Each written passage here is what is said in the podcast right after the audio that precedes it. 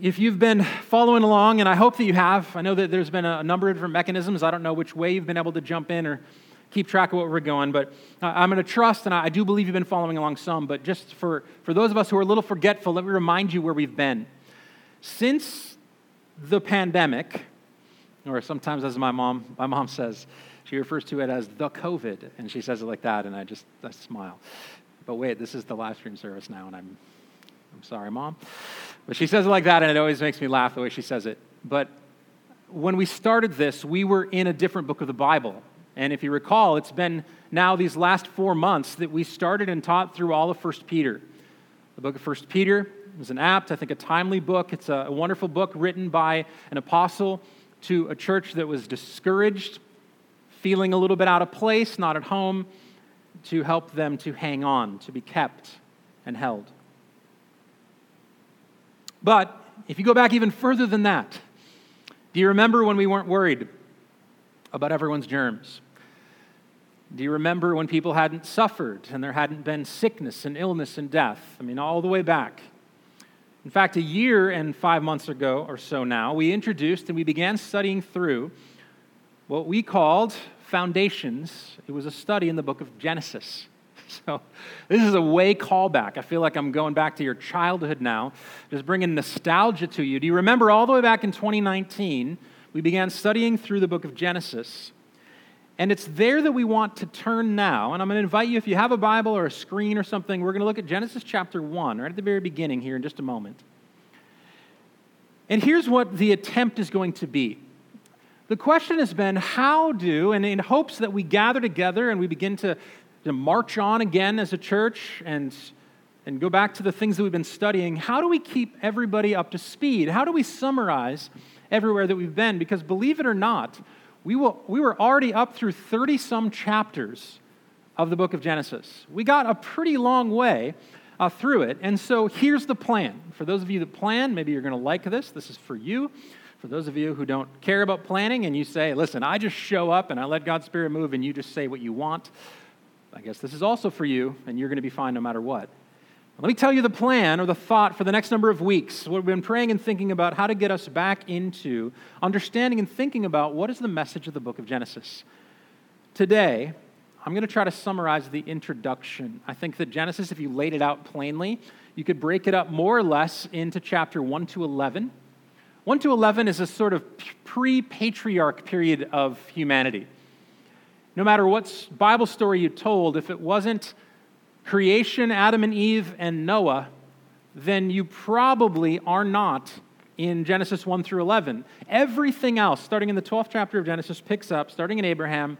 Much of the stories we know of the narrative of the story of the Bible starts in chapter 12. It's 1 through 11 that really is its own little unit. And what we want to do, what I want to do today, is to catch us up and to say, well, what are we learning? What is God calling us to in these first 11 chapters of Genesis as a book? Then next week, we're going to take a look at the life of Abraham, Sarah, and Isaac, setting this, the, the course for what the Bible is going to call the covenants that God makes with his people, the promises that he made. We're going to find out today that God is image bound to us. And what we find starting in verse 12 through the life of Abraham and Sarah and Isaac is that he's not only image bound to us, but he's promise bound to us.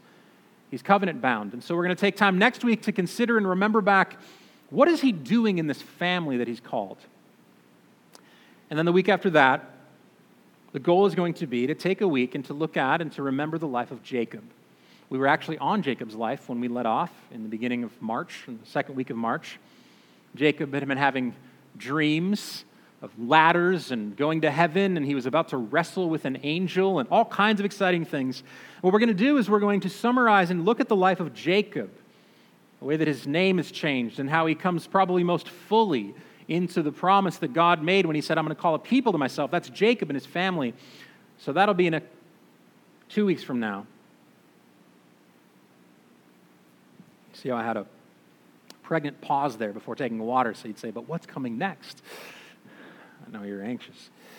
Then the goal is here's the plan The goal is that starting on the 23rd of August, you see, we make plans like this and we think through things as though there's not a pandemic and everything is normal. And you know what? I'm just going to keep doing that. So on the 23rd, I don't know if you knew this, but that would have been a time when FSU's in full swing and FAMU is here and all of the kids are back to school and parents are rejoicing and, and everyone's just happy and we're, we're back and we're gathered. And the goal would have been, and is still going to be, on the 23rd, we're going to start in the 37th chapter of Genesis. And we're going to look at the life of Joseph and the, the upside down, ironic world and life of Joseph, where we see that oftentimes to trust God means that we give him the sovereignty, the permission to rule in a way that we don't see, the mysterious work of God. That in Joseph's life, God meant good. That's going to be where we start, the end of August anyway, through the fall. So, you with me? You got the plan? We got it pencil sketched. Everybody ready? Now, of course, no, we're doing this no matter what. If I have to echo through a paper cup with a string attached to each of your homes, this is the plan, okay? So we'll do it whatever happens.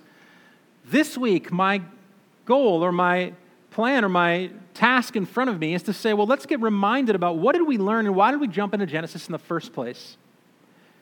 And let me just tell you as simply as I can the reason that we jumped into Genesis in the first place is because you and I, as human beings, us, our town, our city, our people, there are basic questions about life that all of us need answers to.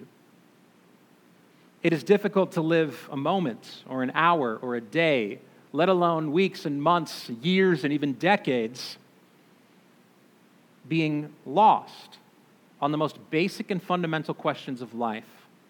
And what Genesis seeks to give us, the beginning of the Bible, it sets at the outset answers it asks the right questions and gives us answers to things that every society and every person from the depth of her soul needs to ask and needs to find meaning in.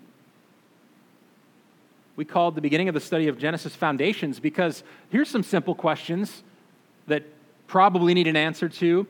Why is there anything rather than nothing? I could just say it like this What is this place? We're, we're wandering around realizing the very evident danger of an invisible virus that spreads the planet, spreads across the planet in sometimes nearly imperceptible ways. We wake every morning to a massive, bigger than we can imagine, burning ball of gas millions of miles away, sending light rays to us.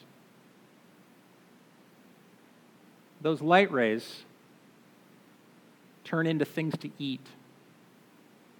There's some more complicated stuff that happens between there. But basically, that's what happens. No matter who you are, or where you've lived, or what time it is, or what technology you had or didn't have, everyone has to ask the question what is this place? Where are we? And Genesis seeks to answer that question. More than that, Everyone positions themselves because whether you like it or not, everyone is the main character of their own story, so they will inevitably say, not only, What is this place, but who am I? And what am I doing here? What am I supposed to be doing here? Am I missing it? Am I hitting it? Am I winning? Am I losing? How about questions of afterlife or just life and death in general?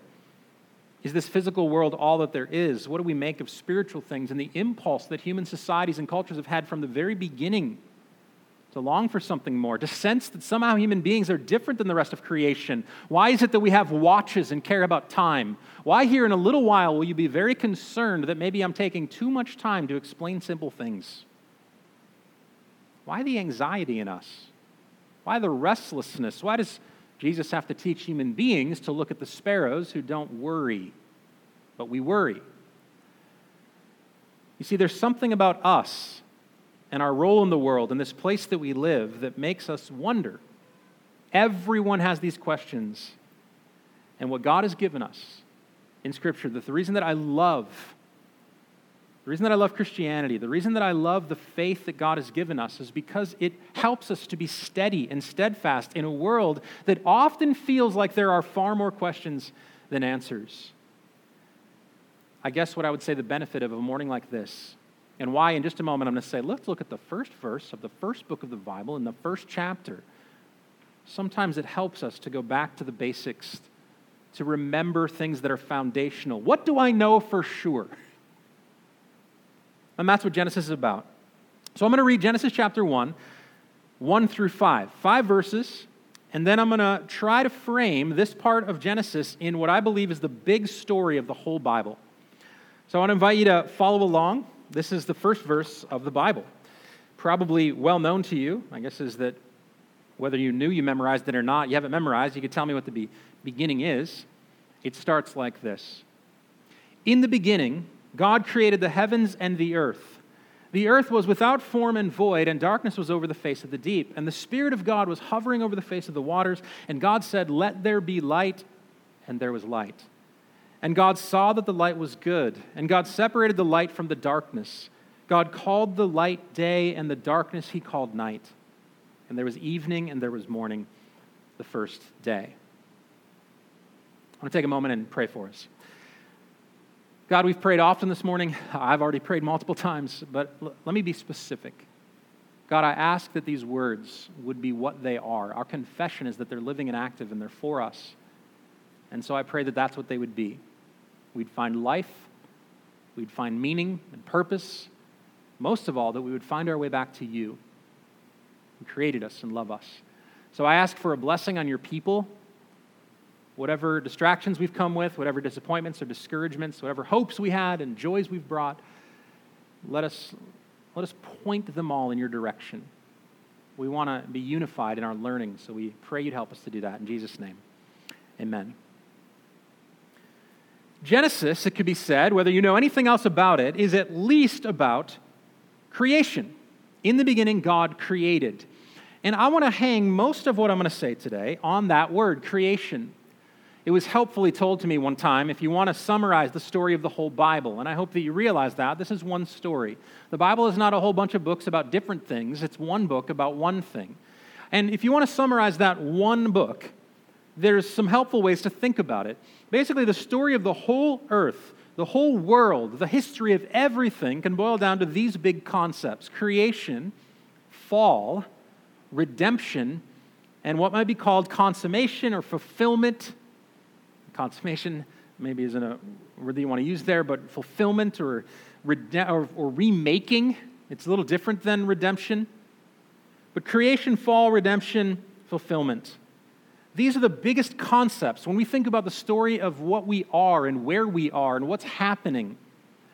I think you can fit nearly every question of philosophy, every human longing, every war that's ever been fought on the dirt of this world, somewhere falls into and could be told under these big headings. It's about creation, and it's about the fall, and it's about redemption, and ultimately, all of history, for all eternity into the future, will be about the fulfillment of God's work in this story. Genesis starts at the beginning, at the basics, to get us grounded in the story, in the place that we're living. So I am going to be able to, because I'm only talking about the first 11 verses of Genesis, to remind us, I'm going to be talking mainly about creation and fall, though they clearly tie into and should make us anticipate redemption and fulfillment. So, if we consider creation, what do we mean by this? Well, what we're asking and answering is the most basic question of all why is there something rather than nothing? And Genesis tells us as plainly as can be the answer, the most basic answer. You learned this in Sunday school when you were three. The most basic answer to everything is God. I don't remember if it was Zach or someone in a, in a service. It could have been Brian a number of weeks back, but they, they told the story, right, of a little kid in Sunday school where the teacher says to them, What does blue and yellow make? And everyone sits there scared and silent. And one little kid finally raises his hand and he says, God. And the teacher says, No, it makes green. Did I get those colors right? Does blue and yellow make green? It makes green. And then all the little kids kind of laughed, and finally one kid came over and he said, Well, teacher, I want you to know I knew that. But I was in Sunday school, and it always seems like the answer is God. So I said God, right? And it turns out that the instinct of the little child, who intentionally got it wrong, was wise in this sense. The ultimate answer to why is there something rather than nothing is that God is. What a gift for the Bible to begin by placing us in proper perspective with this being who has been forever and will be forever. The answer to why anything exists ever is God's desire and his creating. He made lest there be nothing. Creation tells us, and we must get grounded in this fact, that God is. He is the most unshakable reality and foundation of all life. No matter what study you do, or what test you do, or what pursuit you have in this world, you must answer this basic question because He is, because God is, all is. That is the story that we rehearse and tell one another. This is the ultimate place for the beginning of meaning. If you step off wrong here, the rest of the journey is completely wrong. You're getting on the wrong airplane. You're stepping on the wrong bus. I don't know, profession or work you're in, but there might be some aspect to your expertise. It's one of my favorite things when I meet with people. Everyone has a job that, whether they like it or not, some people love their jobs, other people work their jobs and they just see it as work. But all of you are masters of expertise, of the most mundane, interesting, crazy, odd things. You know how to make trinkets, and you know how trinkets work in a way that other people don't know, and you know how literature functions with fancy grammar words, and you know how sports technique happens with elbow twitches, and you know all kinds of things. And my guess is that you could describe to someone the foundational principles of your work, and you might say to someone, Well, you can't start off getting that wrong, or it's all broken. And what our Bibles tell us is that if we want to tell the story of the world, if we want to understand who we are, we can't get this wrong. God is, and because He is, all is. There is simply no explanation that will satisfy. There is no extent or pursuit of scientific study that will deliver us the kind of meaning that we need if we get this wrong. Ultimately, the story of the Bible, the story of this world, begins with God. Hebrews later tells us this is the essence of faith. Faith is this to believe that God is and that He is a rewarder of those who seek Him. We cannot please Him otherwise. This is a foundational principle of life it will change everything about who we are if we get this wrong. Now, here's the good news it doesn't end there because you say, well, here's the deal God is, and I know that I'm not Him. And if I need to, I'll remind you this morning. Do you know that? Do you know that God is and you're not it? Okay, so we're settled there. There's a lot more to this world, though. Creation includes not only God, but the fact that He's so delighted, He, he had such an overflow of who He is that He spoke into existence, that over nothing, formlessness, and just mere voids, God spoke and said, Let there be things trees and water and molecules and duck billed platypuses and kitty cats and mountain ranges. God spoke and there is creation, there are things. And one of the most fascinating aspects of the world, something we must insist on, is that what he created is good, it's to be enjoyed. There's two words that dominate the first part of the book of Genesis. Two words that dominate it. The first one is obvious, it's the Sunday school answer it's God. You know that that word God is used 35 times in the first chapter of Genesis? 35 times. So if you're a kind of person who says, Well, I want to know if there's meaning in the world and what, what is this place and where am I? And you turn to the Bible for answers, it's going to get the first thing right and it's going to get it right over and over and over again. God, God, God, God, God, God, God.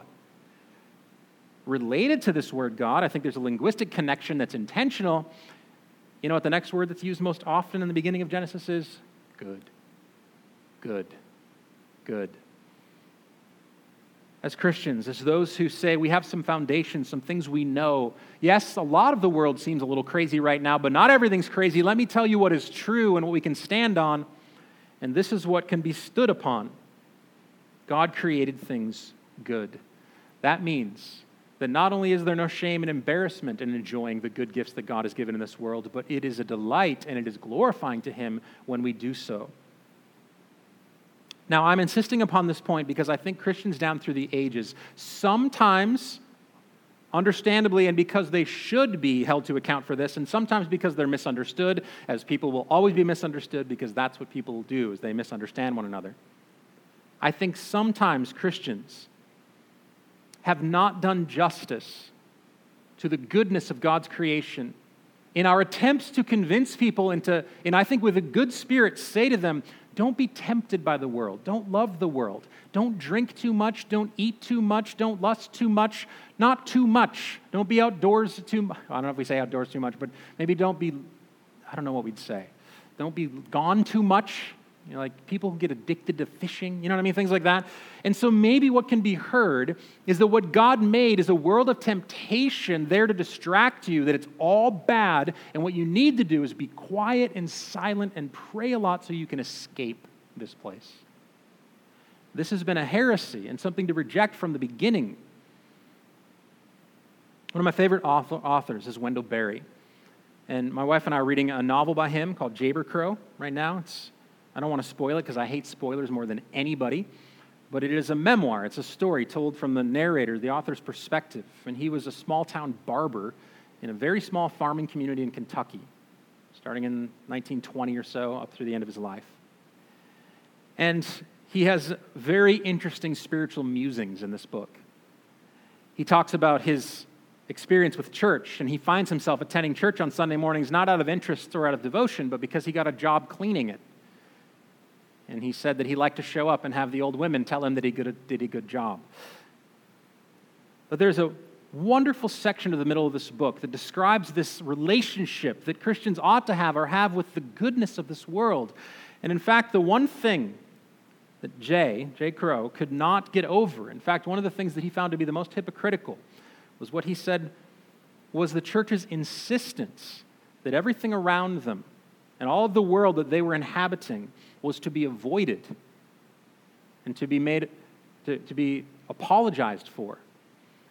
And he said, And yet these people who constantly and only spoke, spoke of the difficulty and the downfall of this world and the need to escape it, he said their greatest hypocrisy is that so many of them would leave to wonderful, delightful, delicious home cooked fried chicken, and they would dive in with smiles to blueberry pie.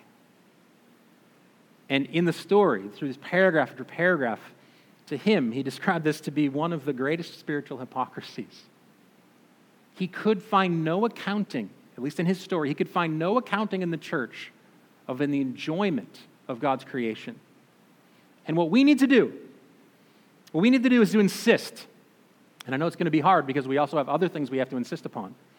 We need to insist that when God created the world, not only was He the reason that anything is, but when He made it, it was good and it is perfectly wonderful and God glorifying and to be expected that to be more human is to be more willing and able to open our hands and to receive the good things that He has created.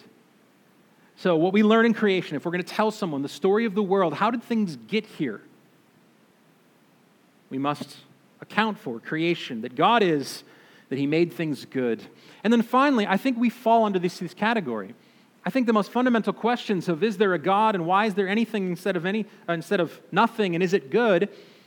Also under the heading of creation, if we're telling the story of the world, this is where we show up. This is where we're born. Human beings, you see, get their own section, both at the end of chapter one as well as a retelling in all of chapter two, about the moment that God, in the midst of his creating of good things, says, You know what? I'm going to do one further thing. So, this same pattern, this order that comes about, if there's one thing we know about creation, chapters chapter 1, 1 through 5 that we read, it starts with void and nothing, and by the end of it, there's some order and things to name. So by the time you get to the end of verse 5, there's something to name, the first day. That pattern is repeated over and over and over again through creation until one final culmination where there is a difference in creation. And that's where we come in. Humanity is image bound to God in a way that the rest of creation is not. God's mountains tell his glory, God's waves tell his glory, God's stars tell his glory, but human beings, you and me, tell the story of God's glory in a different way. It's as though God said, I love these things. This what I've made is good, but none of this is bound to me in a way that I'm pleased with. And so God took out his personal stamp, his personal seal.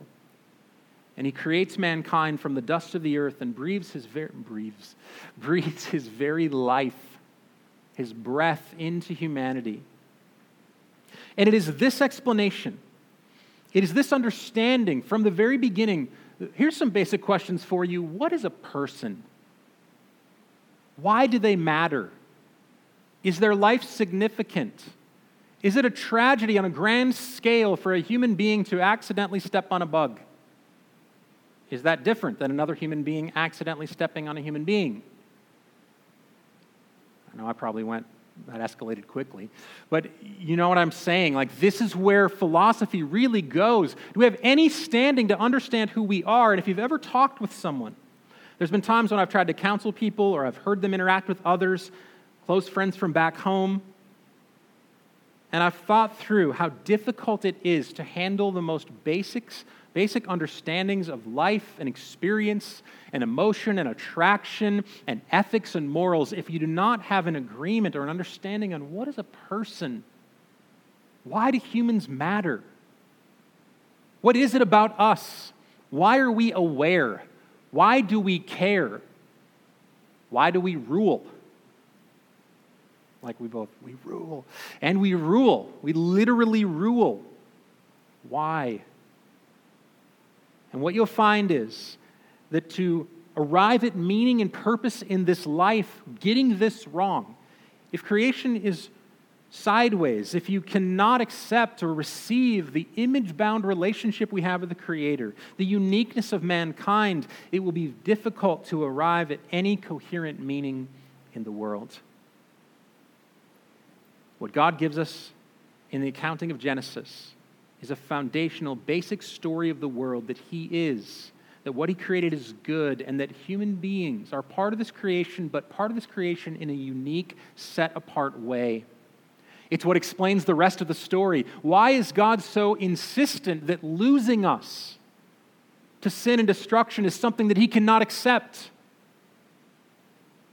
Why is, it a, why is the story of the rest of the Bible told through the lens of of God's desperation. I shouldn't use the word desperation with God as though he's trying and striving. How about his devotion? God's devotion to call us back to himself. Well, it has to do with creation. He calls us back to himself because he made us and stamped us with his image. We have his very breath in us. We're his. And this is how you tell the story of who we are. If you're thinking, well, how do I engage people or do I know this myself? I find that these big headings and these kind of questions are the most simple way to arrive at spiritual conversations with people. If you get the chance to sit down with someone and they're open to conversation, you know them, and you don't, you think to yourself, well, I don't know theology well enough to dive into these things, and I don't really know. I think sometimes you could just start with basics like this. What do you think a person is? Are they different than the rest of creation? And I think that in the very midst of this conversation, if someone's willing to enter it, one, you'll find that they need to have an answer to this.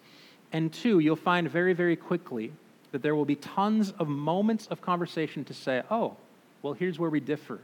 And let me tell you the meaning of this life. I think, furthermore, though, I said I was going to start with the idea of creation and God being and the goodness of it in humanity, it's this second point that I think probably right now is fodder for conversation. And that is, is that our Bible tells us, and you probably know this, that chapters 1 and 2 don't last very long. They're a very short portion of our Bible, and much of the rest of the story is told under the second heading, the fall. I don't know in your Bible, you might want to look, but in mine, at the beginning of chapter 3, there's a heading there that just helps us very clearly. It says, the fall. It turns out that all of these foundational things that we learned and we knew about, well, they didn't bring about peace for very long. It tells us the beginning of chapter 3 the serpent was more crafty. And he says to the woman, Did God actually say? He challenges the very nature of the relationship between human beings and God. He essentially says to the woman something like this God is keeping things from you. He doesn't want you happy. He doesn't want you joyful. He doesn't want you knowing or experiencing what he knows and he experiences. And it's this temptation that leads to the sin of the world. This is the accounting of Genesis and what God has given us as Christians, our accounting of what's wrong with the world. And let me tell you, if you haven't looked around, there are things wrong with the world. Again, if you're having a conversation with someone, if they're a super humble person and maybe struggling with something personally, then my guess is they've had experience with the fall related to themselves. Everyone knows something is wrong if they just try to live according to their principles. Everyone, Romans chapter 1 tells us that our own consciences will accuse us, either congratulate or accuse us. And what Genesis gives us starting in the third chapter is an accounting of humanity that is sin, has sinned and is under the fall. How many of us feel the effects of the fall in our own hearts? We say things like this I don't want to be so addicted. I don't want to be so angry. I want to be more disciplined. I wish I was more loving. I don't know why I didn't accomplish more. I don't know why I'm lazy. I don't know why I'm so petty. I don't know. I don't want to be jealous. I don't want to be hard hearted and bitter. I wish I could forgive more.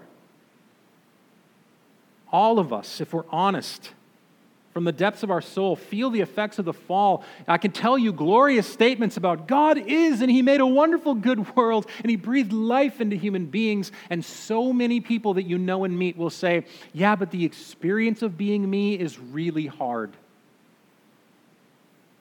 Do you know what it's like to be trapped in sin? These are the questions that real people are going to answer, are going to have to answer because you live more than five minutes and you realize something's broken. It's not the way that it should be. And whether or not they feel it from the depth of their soul, they'll certainly eventually feel it in their bodies. I spent many days this week waddling around with a very stiff lower back. Just the kind of stuff that old people deal with. Can you believe that? I don't know how it happened. How did things that normally older people deal with happen to me? It couldn't be. We fall apart. We have arthritis. We will eventually realize that even this good thing that came in here, we will feel it in us. More than that, here's some questions that people ask and answer. What happens when you're sinned against? First Peter handled this often in the idea of suffering. It doesn't take too long to realize there's something wrong with the world when you interact with someone else and they're evil. It's bad enough when they're evil or they hurt you unintentionally, but more than that, it doesn't take more than five days on the playground to realize some people will hurt you on purpose. They won't even be sorry, they'll do it for show. And what the world will ask, what every civilization wants to know, is what is wrong with this place? What is wrong with us? And it's here that God gives us a proper accounting of things well, here's what's wrong with us sin is wrong with us. And it's affected everything. God tells us not only does it affect individuals like Adam and Eve, who find the wages of sin being death, but it involves the way we relate to one another. We sin against one another. And then, more than that, get this even God's good creation feels the effects of the fall so that it, it strives in futility. The very ground of the earth is cursed. So, as beautiful and gorgeous as the massive, sprawling granite wall. Yosemite is.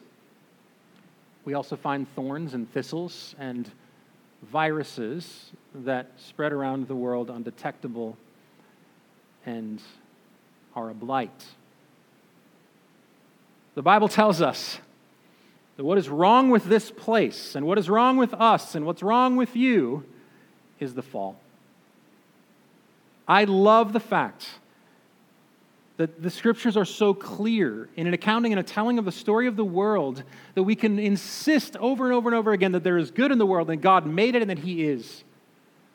That human beings are in His image and they should be protected and cared for and loved. They have an eternal essence about them. And at the same time, we don't have to lie and we can dive down into the depths of human pain and realize and say with someone, You're right. There's a lot of problems here. I'm as sorry as you are. The story of the Bible is a story of creation and a story of the fall. And depending on your circumstance, there may be decades even where you skate along and the fall seems like a theory to you. But there are other moments when the fall feels like nothing but all there is. The fall feels near and dear and here and in me. This is the accounting of the world in which we live. There's purpose, there's meaning, there's difficulty, like any wonderful story. You, you, ever wonder why every great story ever told? Talked with my kids about this before.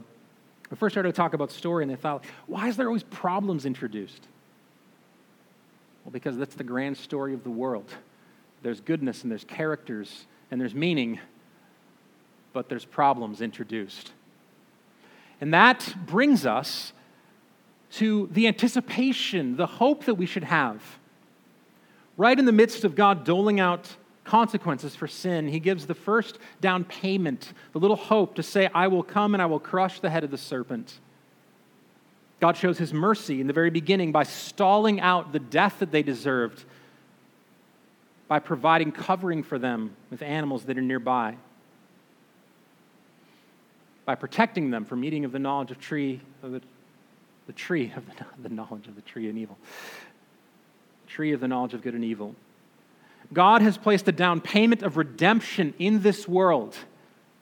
Because He loves us, because He's image bound to us, because He knows the plight, He sees us, there will be redemption. It is God, in the story of Genesis, in 1 through 11, it is God who continually shows mercy uninvited. God knows all. He knows the exchange. He knows that Adam and Eve have sinned. It is Him who shows up still the next day and tries to walk with them in the cool of the day. It is God who calls out and says, Where are you?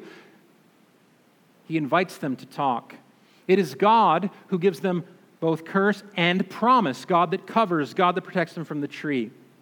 Later on, as sin and the, the full extent of the fall seems like it's just about to take over everything, it is God that comes to find Noah, who finds righteousness in his eyes and says, But God, but Noah.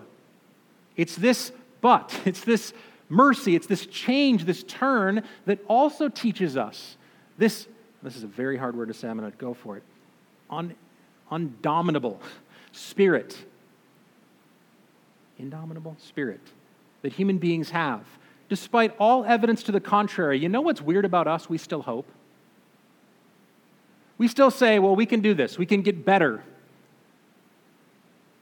it's, one, it's the reason one of the most difficult sicknesses that human beings find is when they give up hope. To live without hope is not possible, but to be human and to be moving and living is to say, but we can fix this and we can hope and we can, we can know that there will be better days. And that is put into us because we're made in the image of God who gives mercy uninitiated, uninvited. He comes in with mercy, both to Adam and Eve, to Noah.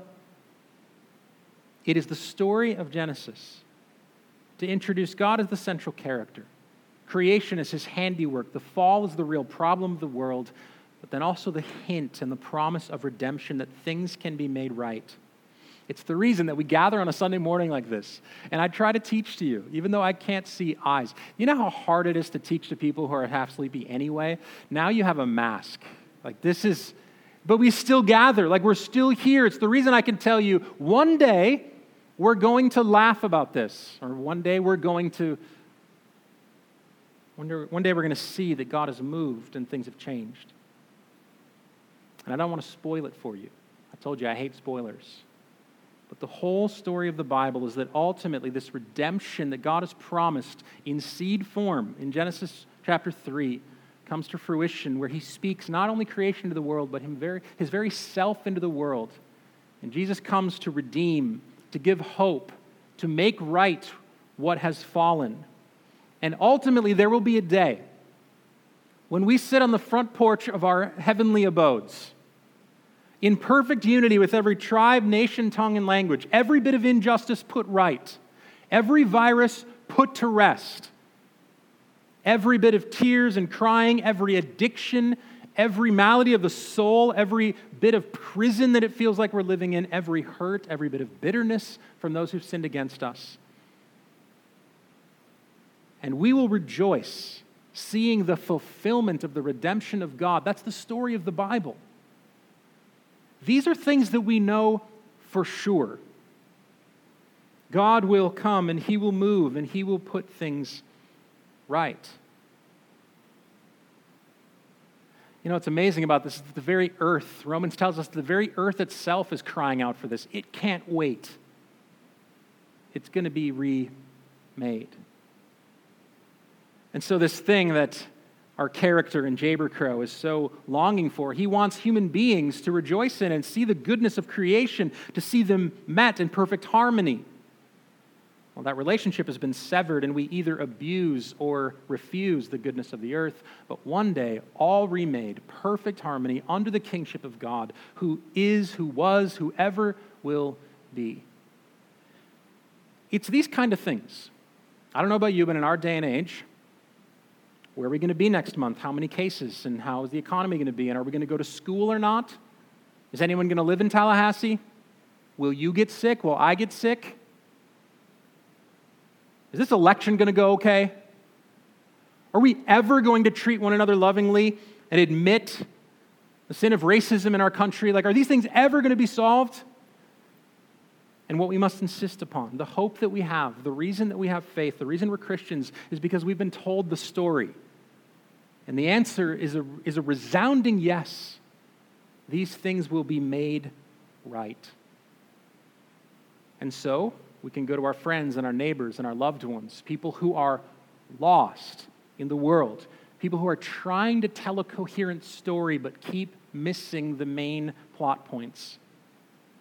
We can ask the questions, and in humility, we can offer the answers of certainty. God has given us foundational hope in Him. I want to take a moment and pray for us. Let's pray. God, I ask that wherever we've been tempted to escape or be distracted, maybe wherever we've just been beaten down by the circumstances of our world and of this life, I pray that we would tell ourselves again and again the story of redemption. Help us to remember the hope that we have in Jesus Christ. I pray that not only would we tell ourselves that, but through muffled masks, if we must, let us tell one another God, we ask that you would bring this about. We feel the effects of the fall, we really do. Would you bring about the full redemption offered to us in Jesus so that we could live in the fulfillment of your kingdom? We pray this. We long for that day. We say, Jesus, Lord Jesus, come. Come soon. We ask this in his name. Amen.